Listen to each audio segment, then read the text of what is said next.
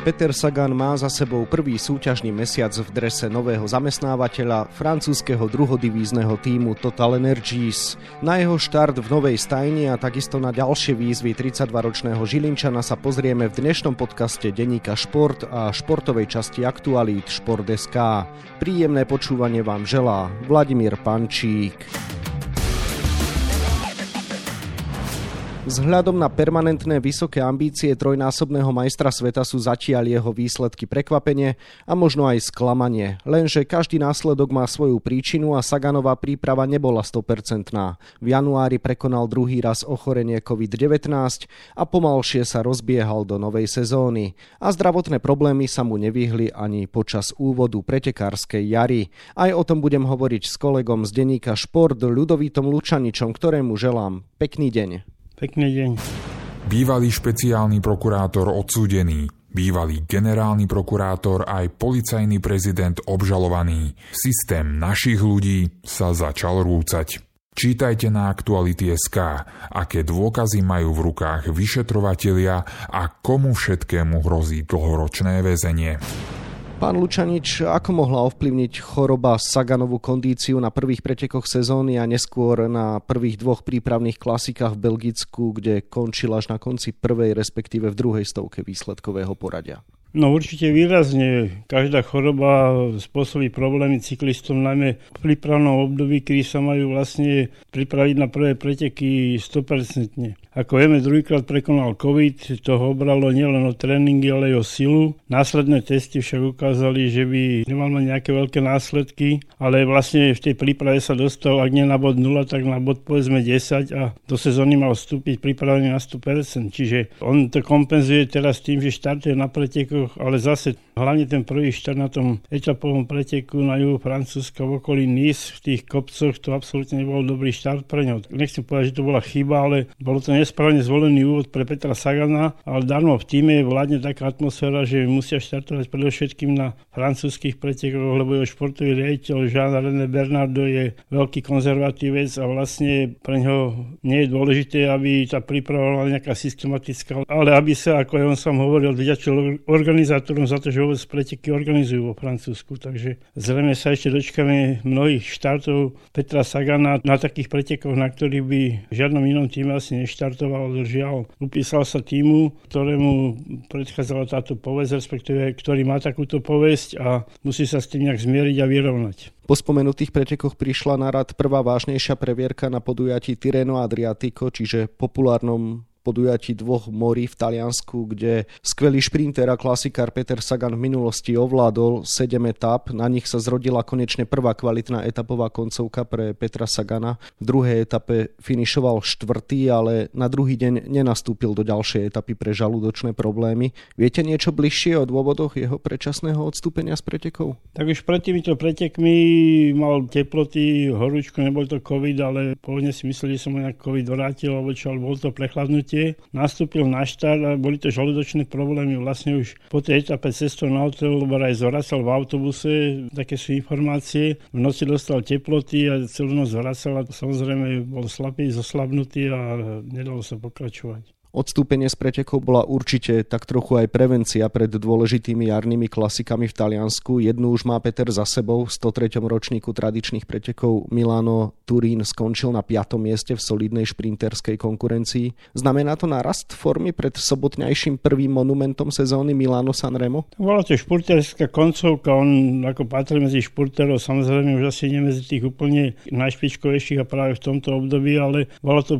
pre neho podľa mňa taká možnosť možnosť presvedčiť sa, že či na tom výkonnostne je dobrá alebo nie. Vieme, že aj v Lani mal v tomto období za sebou iba preteky terénu Adriatiku, lebo COVID mu tiež narušil prípravu, navyše niektoré preteky boli zrušené, mal za sebou iba 7 súťažných dní a na pretekoch Miláno sa Remo skončil napokon štvrtý, čo nikto neveril, že by s takým tréningovým mankom a iba po jedných pretekoch etapových mohol bojovať o stupne výťazov. Čo sa týka súčasnosti, potom Tireno Adriatico musel byť trošku sklamaný, ale to sebavedomie sa mu určite určite zvýšilo po tých stredajších pretekoch Milano Turín, na ktorých on tradične neštartoval, ale zrejme si potreboval zistiť, ako na to výkonnostne pred sobotnejším prvým monumentom. Preteky Milano San Remo sú svojou dĺžkou takmer 300 km vôbec najdlhšia klasika a zároveň jedný z nesplnených snov Petra Sagana od roku 2011 ich nevynechal ani raz. Na konte má dve druhé aj 5 štvrtých miest vrátane Vlaňajška, ale víťazstvo sa mu stále vyhýba. Bude mať podľa vás reálnu šancu zautočiť tento rok aj v kontexte všetkého toho, čo sme spomínali?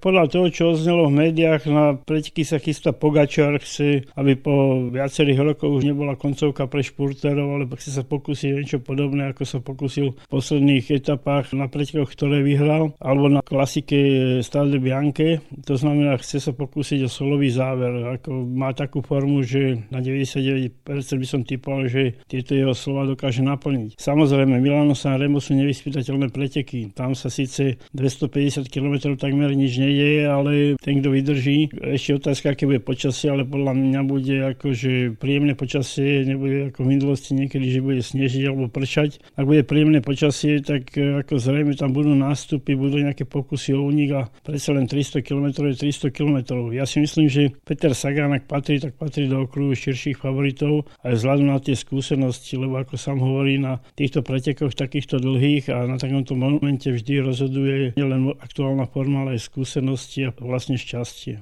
Predchádzajúcich týmoch sa Peter Sagan mohol spoliehať na početnú podporu svojich ľudí, z ktorých istá časť s ním presídlila z Bora Hans Grohe do Total Energies. Ako veľmi je pre Petra a jeho potenciálne úspechy dôležité, aby mal po svojom boku Taliana Daniela Ossa, Poliaka Macia Bodnara či svojho brata Juraja? Tak ja si myslím, že v Total Energy skalkulovali s tým, že Sagan ešte dokáže priniesť do týmu nejaké body a víťazstva. Zrejme tá taktika v tom týme je postavená aj takto, hoci sú tam mnohí ďalší cyklisti, ktorí by ašpirovali na to, aby víťazili a sú schopní víťaziť. Ten tým síce išiel čosi výkonnostne a výsledkovo dole v porovnaní s tým, keď tam ešte jazdil trvá Francúz Weckler. Je to francúzsky tým, je to iná mentalita, iné pretekárske záujmy. Ja si myslím, že Sagan tú podporu má predovšetkým od Daniela Osa, Macia Bodnara, čo sme videli aj na niektorých pretekoch na tom Tireno Adriatico v tej etape, keď skončil štvrtý, ako mu závere pomáhali. Ja verím, že ak pôjde oveľa, pomôžu aj iní cyklisti z týmu, čo vlastne v Bore mal dosť problém, aby získal podporu od iných spolujazdcov v poslednom období. Takže uvidíme. Ťažko to predpovedať, lebo ja vôbec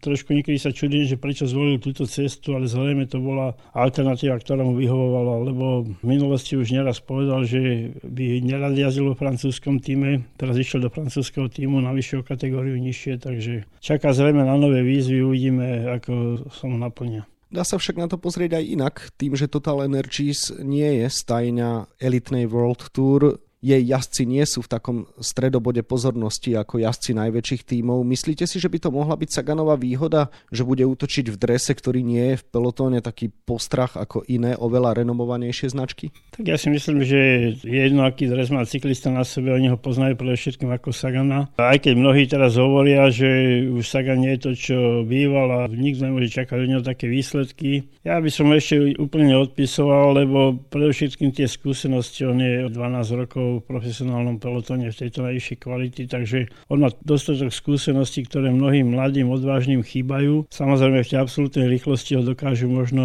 poraziť, ako je ľahšie zdolateľné ako po minulé roky, ale vďaka tým skúsenostiam dokáže líšiacky možno v nejakej dôležitej klasike nastúpiť na takom mieste, ktoré už dobre pozná, lebo tam x krát štartoval. Ťažko takto predvídať, uvidíme, keď sa tá sezóna rozbehne, ak bude zdravý, ak odjazdí, ja neviem, 3-4 pretekov v plnej síle a bude tá forma ho stupňovať, tak vtedy uvidíme, že čo je schopný vlastne urobiť. Nedávno sa aj iní jazdci z tohto francúzského týmu blísli možno až nečakanými úspechmi. Belgičan Dries van Hestel vyhral menšiu klasiku v Holandsku a Matie Burgodo po pôsobivom sole ovládol jednu z etap na pretekoch Paríž-Nice. Mohlo by to znamenať, že pozornosť a tlak sa nesústredia len na Petra Sagana jeho výsledky, ale budú predsa len rozptýlené aj viacerými smermi? Tak určite on nie je lídrom číslo jedna. Samozrejme, ten tým je naozaj konzervatívny. Sám Bernardo je proti globalizácii cyklistiky a vlastne úspech Francúza je možno dvakrát taký výrazný pre prostredie, v ktorom oni jazdia, v ktorom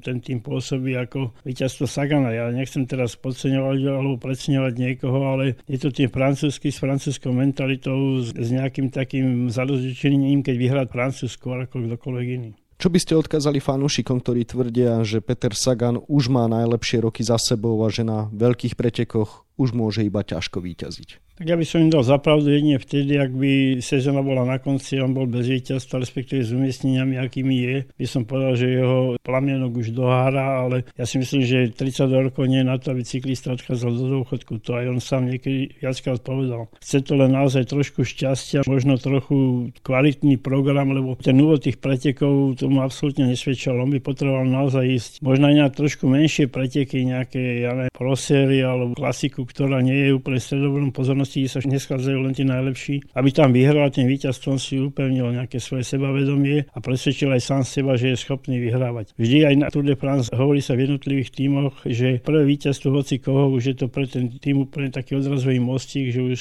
naplnili prvý svoj cieľ a už potom len kráčajú za ďalšími úspechmi. Čiže aj Sagan potrebuje niekde vyhrať. To je jedno kde, ale aby vyhral, aby si to sebavedomie upevnil a aby mohol kráčať ďalej potom k ďalším víťazstvám, respektíve podiovým umiestneniam. Fanúšikovia majú samozrejme najradšej víťazstva na veľkých etapových pretekoch, tak ako to bude v tejto sezóne s Petrom Saganom na pretekoch Grand Tour? Máte už nejaké informácie, či pôjde na Giro d'Italia aj Tour de France ako v posledných dvoch rokoch ešte vo farbách Bora a Hansgrohe? Vo svojom pláne pretekov štart na Giro d'Italia nemá, samozrejme prvá pozornosť sa bude sústrediť na Tour de France a ja verím, že sa tam pokusí priniesť predtým aj ďalší veľký výsledok.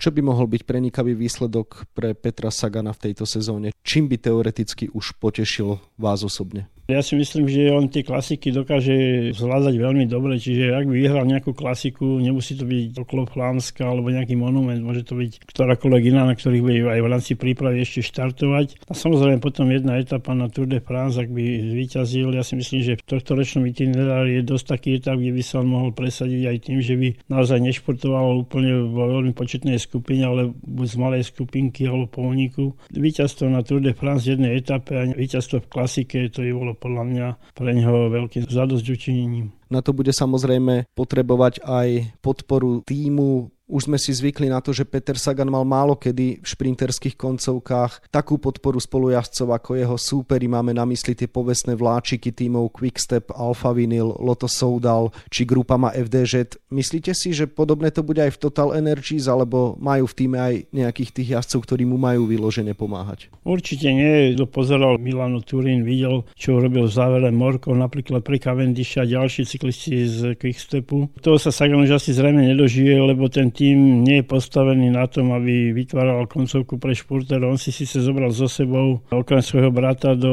týmu Total Energies aj Macia Bodnara a Daniela Osa, ale to sú pretekári, ktorí mu vedia pripraviť pozíciu povedzme od 5. kilometra po 3. kilometr. Už posledné 3 km alebo minimálne 2 km už je odkazaný sám na seba. Kým iné týmy tam majú ešte troch, štyroch pretekárov, on tam väčšinou sám a môže typovať, že za koho zadným kolesom sa mu bude najlepšie ísť, alebo respektíve kto bude favorit na víťazstvo, že by sa za ním vyviezol. No, to je lotéria. Na záver otázka, skúste si zatypovať, kedy by sa v tejto sezóne teda Peter Sagan mohol dočkať premiérového víťazstva a možno aj koľko ich napokon po sezóne bude. Tak ťažko typovať, ja nie som nejaký typer. Ja by som si prijal, aby vyhral jednu jarnú klasiku. Nemusí to byť práve monument. Ja si myslím, že tam by teda mohlo byť to prvé víťazstvo a čo bude ďalej. Možno naozaj to je to prvé víťazstvo na Tour de France a možno bude bojovať o medailu na majstrovstvách sveta, ale či sa tak stane, to ešte vôbec nevieme, či zostanú majstrovstvá sveta v Austrálii, či ten COVID neurobi nejaké problémy, či sa to nevráti zase niekde do Európy a aktuálna trasa, ktorá je v Austrálii alebo ktorú organizátori pripravili, by mala sadnúť. Je otázka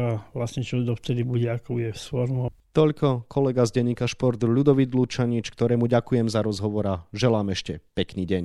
A ja ďakujem a pekný deň všetkým. Výkonom nášho fenomenálneho cyklistu Petra Sagana sa budeme venovať na webe Športdeska a takisto v denníku Šport. V jeho dnešnom vydaní nájdete aj tieto témy. Vo futbalovej lige majstrov už poznáme mená všetkých účastníkov štvrťfinále. V posledný deň v súlade s očakávaniami vyradil tým FC Chelsea francúzske Lille, no rozhodne sa nečakalo vypadnutie Juventusu Turín na úkor španielského Villarealu. Hokejové hnutie si volí svoju hlavu, bude vo funkcii prezidenta zväzu pokračovať jeho doterajší šéf Miroslav Šatan, alebo uspeje vo voľbách jeho vyzývateľ a úspešný funkcionár popradského klubu Ľudovít Juríni. Naši hádzanári sa priblížili účasti na majstrovstvách sveta. V prvom dueli prvého kola playoff vyhrali nad Belgickom 28-26. Odveta je na programe v sobotu. Úspešnejší z tohto dvojzápasu si vybojuje miestenku na budúcoročný šampionát vo Švédsku a Poľsku. No a na 28 stranách je toho samozrejme oveľa viac. Scenár dnešného podcastu sme naplnili a zostáva nám sa už iba rozlúčiť. Ešte pekný deň vám od mikrofónu želá Vladimír Pančík.